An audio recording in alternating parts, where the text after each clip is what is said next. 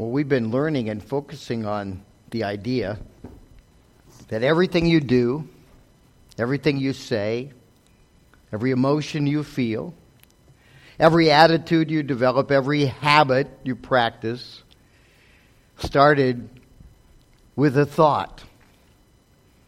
And so if we could do a better job of focusing our thoughts, we might begin to see better behavior, better attitudes, more effective and loving words.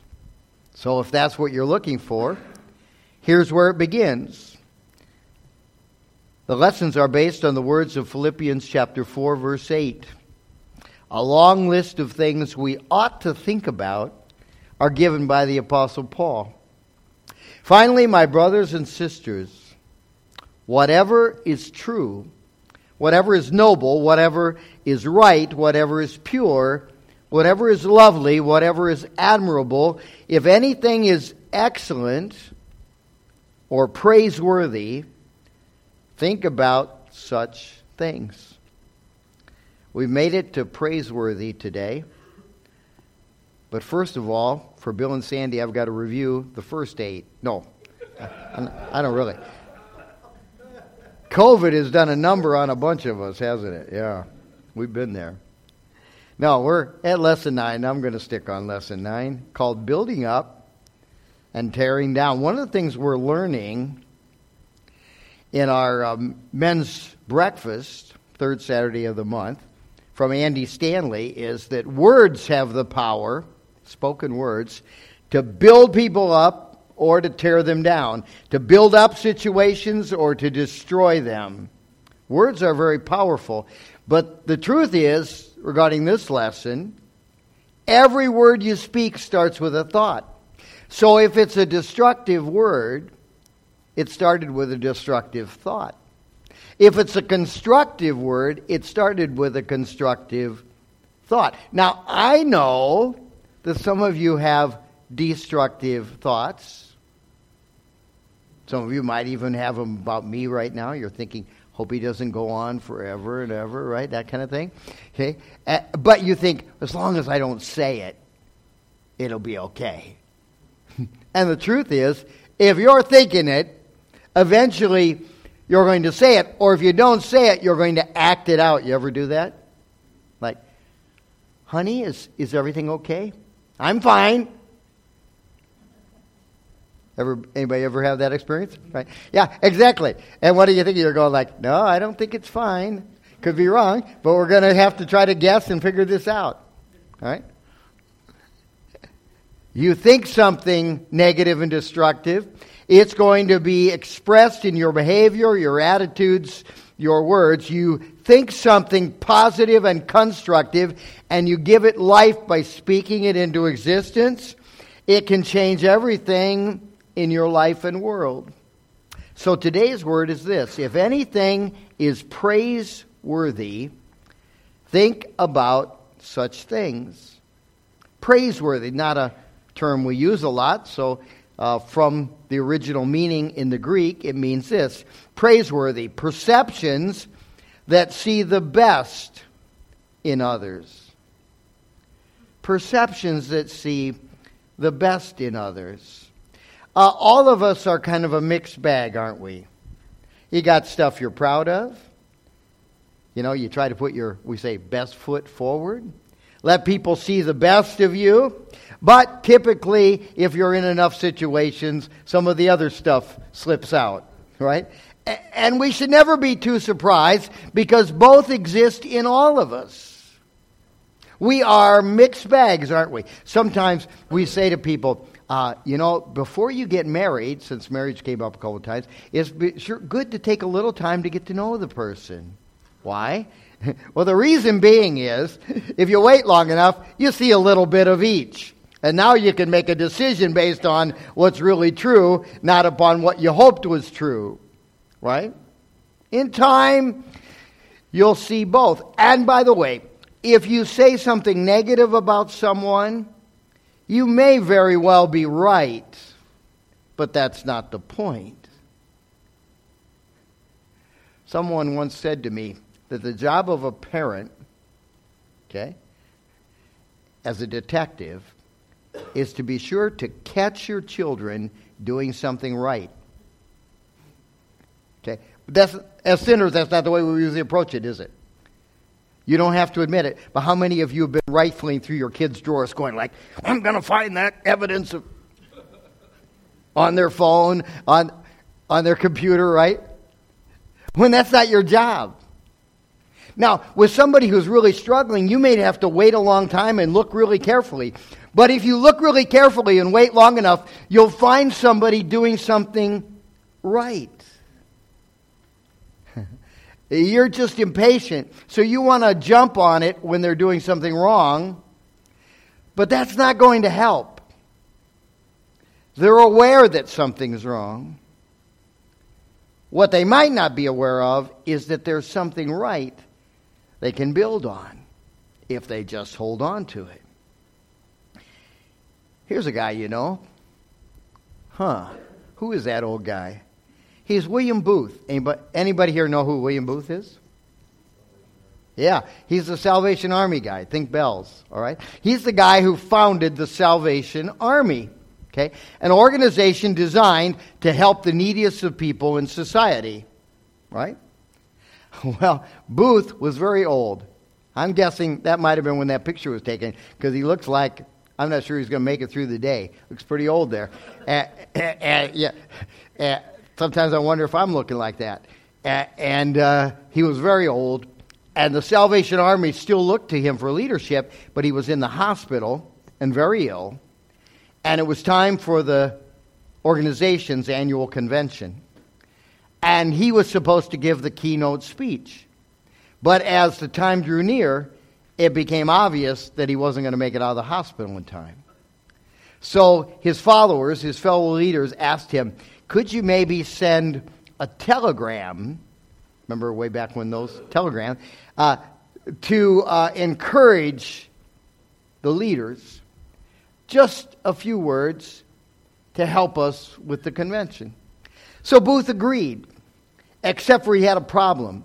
William Booth, in addition to being a great man, was very frugal, you know, like a penny pincher, right? And when he thought about it, he realized that with telegrams, they charged you so much per word. And so he thought, how can I put a whole speech in a telegram without spending all the money that we raised by ringing bells outside the stores, right? If that's what they did back then. So then he came up with it, and he actually sent a one-word telegram to be read to the convention to help them stay focused on what was important. And here's a picture, actually, of the telegram, because it's a famous telegram. And the word was, others. Why is that such a life-transforming message? Well, I'm glad you asked. It is because most of us think most of the time about ourselves. All the things that irritate you are based on that. And all the things that make you happy are based on that. When somebody, as you approach the uh, stoplight, lays on the horn behind you, okay? And that doesn't make you smile, does it? Makes you very edgy and unhappy. Or when somebody's in front of you and they're going way slower than you'd like to go, and you're not going to make... The reason why both of those irritate you is you're convinced that there's nobody's agenda or plan or program or goals for today that are as important as yours, right? I mean, for instance, um, if somebody was laying on the horn behind you and then they dangerously sped around you, you'd probably be cursing them, okay? No, I don't ride in your car. I just know these things, okay? But the truth is, what if I told you they had somebody who was desperately ill in the back seat and they were on the way to the hospital? Now how do you think about it, okay? Could that be true? Am I just making that up? Could be true. Likely not, but could be true. Suddenly, your eyes are off of your plan, getting to work on time, getting home so you can watch your favorite television program. Now you're not thinking about that. You're thinking about somebody else. Thinking about others changes your whole perception of the world, doesn't it? And your whole perception of yourself. In order to think praiseworthy thoughts, you have to start by realizing you're not alone.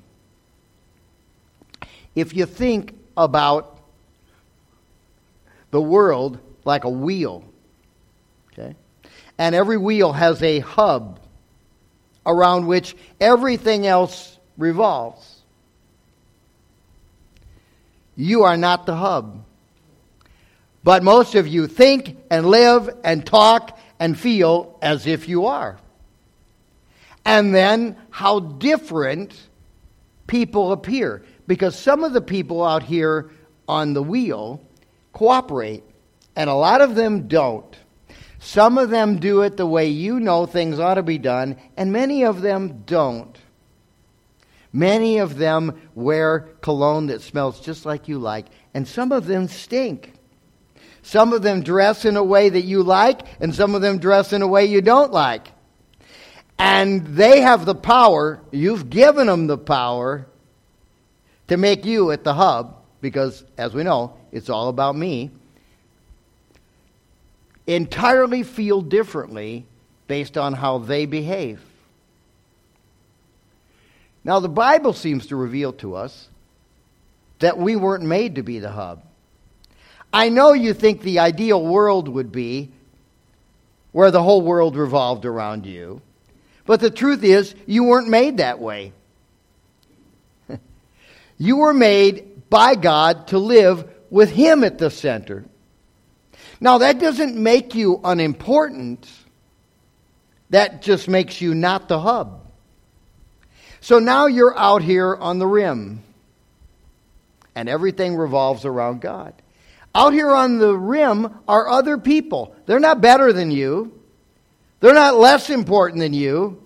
They just share life on the rim. They look far differently. Now you can sympathize with their shortcomings and struggles, can't you? Because, after all, you're just like them.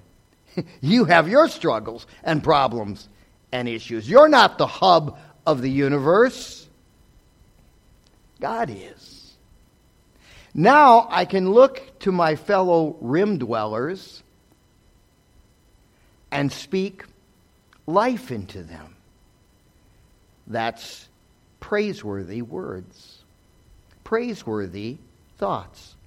Praiseworthy thoughts are thoughts that value others, that say, I have importance and significance and value because I'm a human being. My neighbor, even though they like different music than I do, even though they like their lawn cut at a different level than I do, even though they like to only occasionally remember to carry their garbage out, and I'm obsessive about getting it out the night before, they're just like me. Okay? They're out here on the rim with me. They got other stuff going on. Maybe they were in the midst of a marital fight, and so they forgot to carry their garbage out. Or maybe they're allergic to the grass, and they're having a bad day with their allergies, and so they put off mowing the lawn another day. I don't know, but this I do know. They're fellow rim dwellers.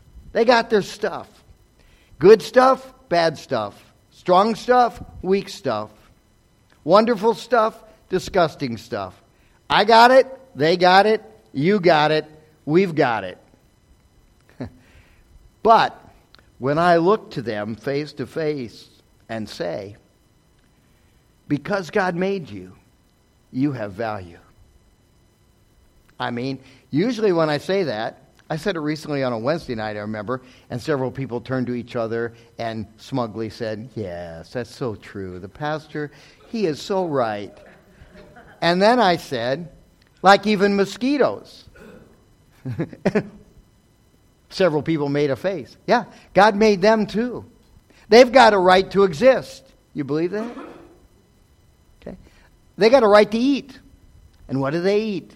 They want to eat your blood. Yeah, you got it. Okay, the thing is, So we may see ourselves as in conflict with Him, but the truth is, we're all part of God's creation out here on the rim, made to live together, and that starts with valuing the other people in my life. Yes, you do. Okay. You know what?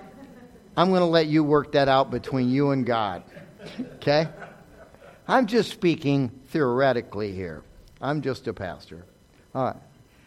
Paul says in Philippians two three, do nothing out of selfish ambition or vain conceit. Selfish ambition is just a Bible way of saying nobody's plan for today is as important as mine is. Get out of my way. I've got important places to be. I want to be there on time because they're important. And vain conceit means I have a right to demand that you get out of my way because, after all, all of you do know, right? It's all about me. Right? If at the end of the day I'm not happy, then I'm not going to let any of you be happy because it's all about me. Now, we'd like to believe that none of us live that way. The truth is that on some level, all of us live that way. Because if when the person is laying on their horn behind you, you think, what a rude, disgusting person, instead of think, wow, they must have someplace really important to be. Guess what? That's you in this verse. That's selfish ambition. That's vain conceit. Rather, in humility, value others above yourself. Now, he's not saying other people are more important to you. Because what he's saying is, you're not as important as you think you are. And you're not as more important than the person who lives next door to you. You all have great value to God, and in His creative plan, you do well to value one another. Praiseworthy thoughts are thoughts that forgive others. When you look at somebody and say, no matter who they are, how they look, how they smell, how they behave, how they talk, that person has value, you are not saying that person is perfect because there is no such specimen on the earth. You're a sinner, and the person who lives next door to you is also a sinner. They may, in fact, struggle with different sins than you struggle with. And to be sure, since you think the world revolves around you, you've probably convinced yourself that their sins are more disgusting than your sins, that their sins have separated them further from God than your sins have. But the truth is, we're all in the same boat regarding this. I think that's the whole purpose why the Bible says, you want to know where all this started? And it goes back to the beginning, and it goes like, we all came from the same place. Right? Okay.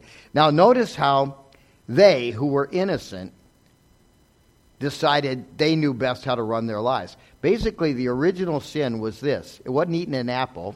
It was saying, you know, I think God doesn't realize it's all about us.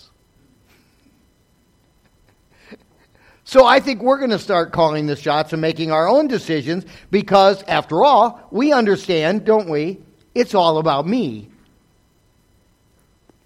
And the result is a whole society of people who don't think about how their behavior, how their attitudes, how their words affect other people. Peter writes in First Peter four eight, above all, love each other deeply because love, when the Bible uses the word love, is not talking about affection. It's talking about valuing someone, realizing that all human life has value, covers over a multitude of sins. In other words, you say, I love my neighbor. Oh, you mean they never sin? Oh, no, I'm sure they got their stuff. I just choose not to focus on that. Okay? And that's forgiveness. Forgiveness is saying, let me work hard to try to remove anything that comes between you and me. So, when you hurt me, and because you're a sinner, I'm a sinner, we're likely to do that. My instinct as a sinner is to do what with that sin? I want to hold on to it. I want to put it away in a box someplace so I can take it out and look at it whenever I want. What does Jesus tell us to do? Forgive. And he's saying, let it go. That doesn't have any purpose. That's not going to draw you near to another person. Forgive them so you can start over. Now, forgiveness, by the way, doesn't mean somebody, you know, hits you, so you go like, how about you hit me again? That's not what he's talking about. He's simply saying, don't let what happened in the past get in the way of what God wants to do in your relationship in the future. Praiseworthy words find a way to forgive, to set aside the mistakes and build on the pluses. Praiseworthy thoughts are thoughts that believe in others. One of my favorite scenes from a movie based on the book by uh, Alexander Dumas, or as the fellow in Shawshank Redemption says, everybody knows that, don't you? Alexander Dumas. And Andy says, that's Dumas. Yeah, Alexander Dumas. In that uh, scene in the movie, The Count of Monte Cristo, um, the Count is stuck in prison, falsely arrested, and next to him is the priest, who isn't really a priest, but he's a spiritual guy, and he's also been falsely arrested, and they're digging a tunnel to get out. When the tunnel collapses on the priest, to make a long story short, the priest is dying, and he, with his last dying breath, lets the Count know, I have an incredible amount of treasure buried, and you can have it. But you have to promise to use it for good, to use it for God. And the Count says, I don't even believe in God. To which the priest, I wish I would have come up with this line, the priest says, it doesn't matter. He believes in you. I mean, think about it. When Jesus found us in our sin, there was nothing to believe in. He believed in us anyhow. He believed in the spark of divinity that God placed in each one of us, marred and covered by our sin. He believed in it so much that he died to redeem it. Paul writes in First Corinthians thirteen about love. This kind of love, he says, is patient. It is kind. That is the love that sees the value in someone even when it's not easily visible. In other words, on your worst day. It does not envy. It does not boast. It is not proud. It does not dishonor others. It is not self-seeking. It is not easily angered. It keeps no record of wrongs. You ever know somebody who was a stamp collector? Okay, in this case, they got, you get in an argument, and all of a sudden they start bringing up things that happened thirty years ago. You go, where'd that come from? And of course, they're not saying it, but they're thinking, I've been saving it for just a moment like this. Love does not delight in evil, but rejoices with the truth. It always protects, always trusts, always, always hopes, always perseveres. Praiseworthy thoughts are thoughts that motivate others. You ever run into someone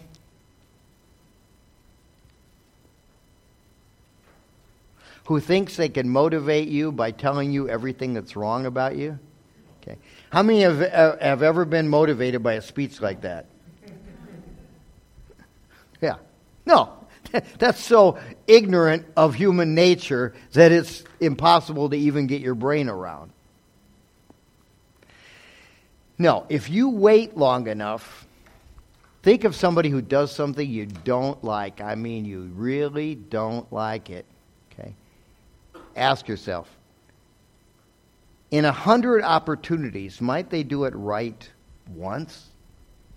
And if the answer is maybe one out of a hundred, then say, wait till they do it right and praise them. How much should you praise them? Oh, you got to go overboard if you want to bring out the one and make it two out of a hundred next time. You got to go overboard. We usually say it's a little bit like potty training. There's a spiritual lesson in everything. Remember how potty training worked, okay? You put the kid on the pot. You're trying to get him to do something that you want him to do the rest of their life without having to remind them, right? Okay? And so finally they do it. And what do you do? You have a party. You're applauding. You give them a cookie, all that kind of stuff, okay? Because you want them to repeat that behavior without having to be given a cookie later. That works with all behavior. You want somebody who does something disgusting to straighten out their act? Then wait till they do it right. That's where the love is patient part comes. And when they do it right, jump all over it with praise and pray. How much praise? How badly do you want them to repeat it? You got to go crazy. Bake cookies right now in anticipation, right? Because this kind of love, these kind of praiseworthy thoughts motivate people. First Thessalonians five eleven says, therefore, encourage one another and build each other up. Anybody remember what the uh, King James word was that got used a lot, only spoken in church for build each other up? Edify, edify yeah. Edify, it means, if you ever read that in the old versions of the Bible, edify just means, did it make them better? Did it help them? Did it bless them? Did it move them to a good place? If not, you're just talking to hear yourself talk. But words have the power to drive people toward better lives. But you got to wait till the moment and use the magic words. Praiseworthy thoughts are thoughts that redeem others. Yeah, redeem. Redeem simply means buy back. Our sin, which doesn't just affect, uh, affect our relationship with God, but our relationships with one another. I talked earlier about the story in Genesis. Adam and Eve sin. They leave the garden because they could no longer have the intimate fellowship with God they once had. Sin did that. And then what do they do? They blame each other for the sin, right? That didn't happen before. They were one flesh. And then what do they do that sinners should never do, but most all of us have done it? Have kids. Okay? Because if you're a sinner, you're going to have sinful children. And what do their kids do? Cain and Abel. Remember that story? Okay? One kills the other, right? Conflict everywhere, right? But what they needed was redemption. That was the moment that God gave the first prophecy that a Messiah was come, the only man on the face of the earth who would be innocent without sin, and he would lay down his life and bear the penalty for our sin. Why? Because that's what love does. That's what praiseworthy thoughts and words do. They reach out and help the person up. They bring them to a better place. Jesus said in the upper room with his disciples, my command is this, that you love each other as I have loved you. Greater love has no one than this, to lay down one's life for one's friends. In ours, Jesus would fulfill that prophecy, but he was also talking about you. When you love someone, okay, you're seeking to build a bridge to help them get to a better place. And it probably is going to cost you.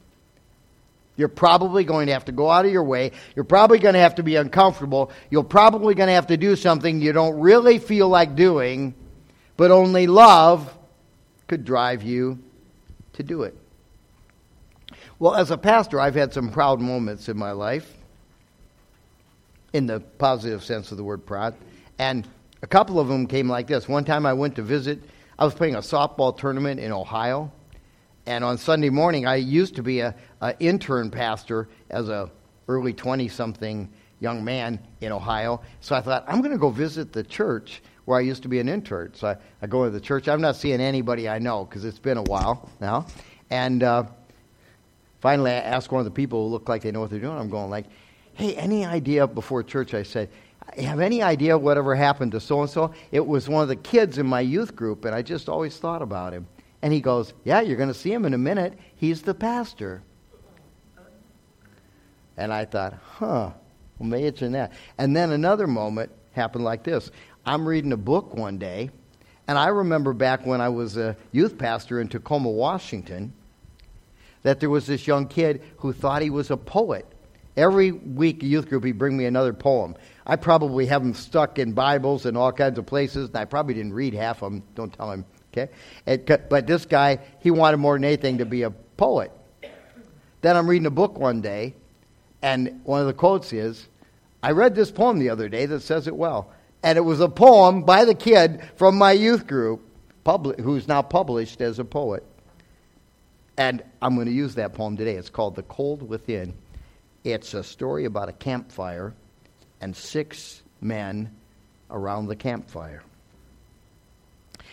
Six humans trapped by happenstance in bleak and bitter cold. Each one possessed a stick of wood, or so the story's told. Their dying fire in need of logs, the first man held his back. For of the faces round the fire, he noticed one was black. The next man, looking across the way, saw one not of his church and couldn't bring himself to give the fire his stick of birch. The third one sat in tattered clothes. He gave his coat a hitch.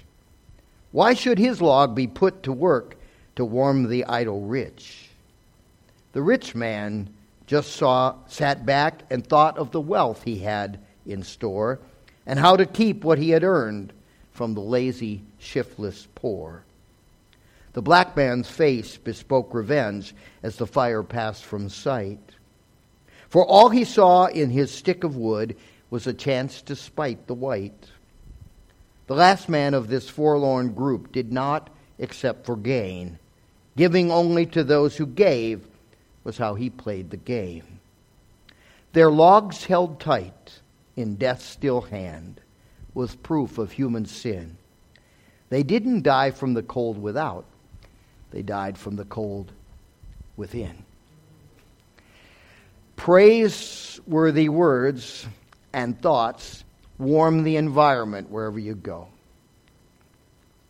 We live in a bitterly cold world. I'm not just talking about weather.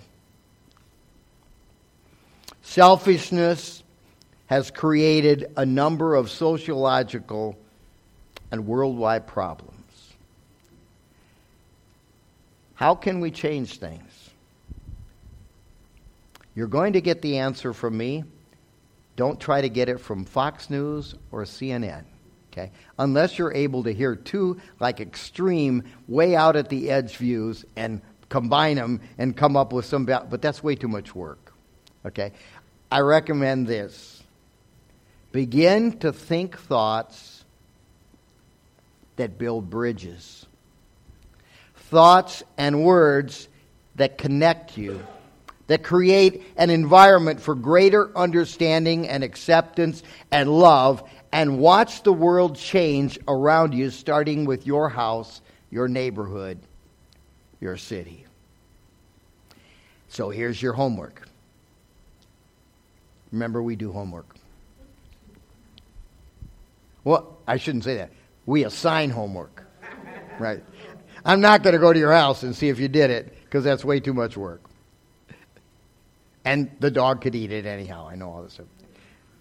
Are you more likely to notice something someone does poorly or something they do well? If you're a normal human being, the answer sadly is the first. If not, and you're being honest with yourself, congratulations. But most of us are much more easily irritated by people who do it wrong and take for granted people who do it right.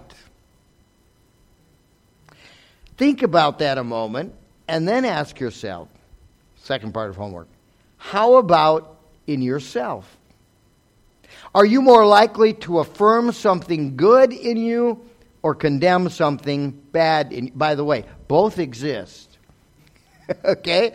But what are you going to focus on?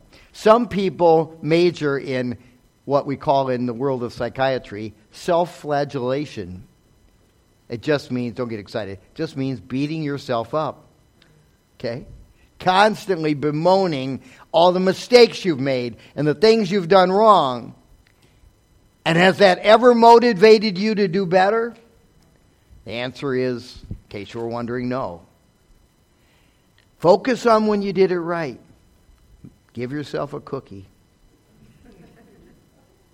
Then begin each day this week by asking God to help you see you as He sees you.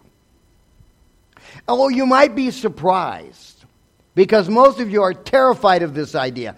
If you ever sat alone and said, God, I'm just going to sit right here until you tell me what you think about me. You have conjured up in your mind your dad standing or the principal standing over you giving you a lecture. Okay. I learned some great quotes like from Abraham Lincoln and other people from lectures given by principals, because I heard them all. Okay, it was like uh, for a, a while after I got saved, I had nightmares where all I would hear was, if David Petty would please repeat to the office. You know? And it was like, that meant I was going to get a lecture. And, and uh, a famous one of, of Mister Hayes, the principal at the junior high school I went to, was, you can fool some of the people all the time and all the people some of the time, but you can't fool all the people all of the time. That always prefaced, and you just got caught again. I didn't bother to point out to him that it wasn't that hard to catch me doing something that was against the rules. Okay, so, but it seemed to make him feel better, so I let him think that. Begin each day this week by asking God, you're alone with Him, just say, God, help me see me like you see me. What do you see? What do you love? And fourth, then ask Him to help you do the same that day with others. Now, God, that I've taken a moment to see myself like you see me. Help me to see everybody I come in contact with today the way you see them, not the way I see them. Because frankly, I see them through the lens of a world where I'm at the center. It's like, have you ever heard the joke? How many adolescents does it take to screw in a light bulb? Just one. They stand there and the world revolves around them. Okay? Whoa! Sadly, most adults live that way too, not just teens, right? They probably have a reason for living that way. We should have probably grown up and got over ourselves. Then at the end of the day, in a quiet moment before you go to bed, do some journaling. Think about how this new way of looking at you, and then through that lens, observing the other people who inhabit the world with you, how that affected you. Your relationships with those people, how you felt about them, how you saw them, how you thought about them, the words you spoke to them, and how you felt about spending a few moments with them. Thinking for a change. Everything you do starts with a thought. Let's pray. Father, thank you for the reminder that if we're ever going to change behavior, attitudes, thoughts, and words, it all starts with thinking like you made us to think. Teach us the way. In Jesus' name.